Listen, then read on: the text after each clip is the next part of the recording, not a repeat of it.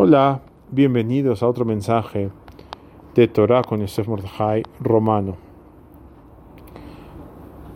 Tengo un amigo que hace muchos años quería irse a vivir a Israel.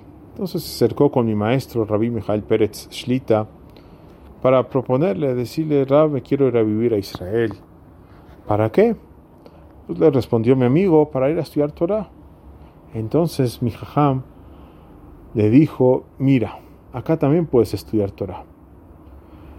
No hay nada que te impida estudiar Torah. Y así hizo este hombre.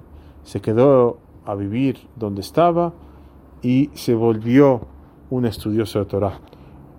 ¿Esto qué nos enseña para la vida cotidiana?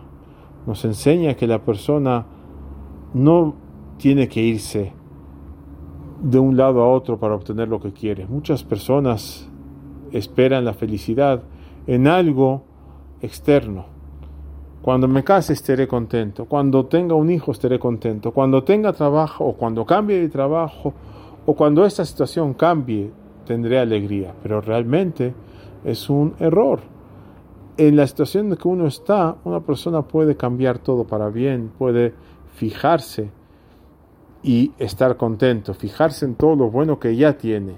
Y si quiere hacer un cambio en la vida, no necesita esperar a irse a Israel o esperar a, casarse para estar contento. Puede estar contento si se lo propone desde ahora. Buen día para todos.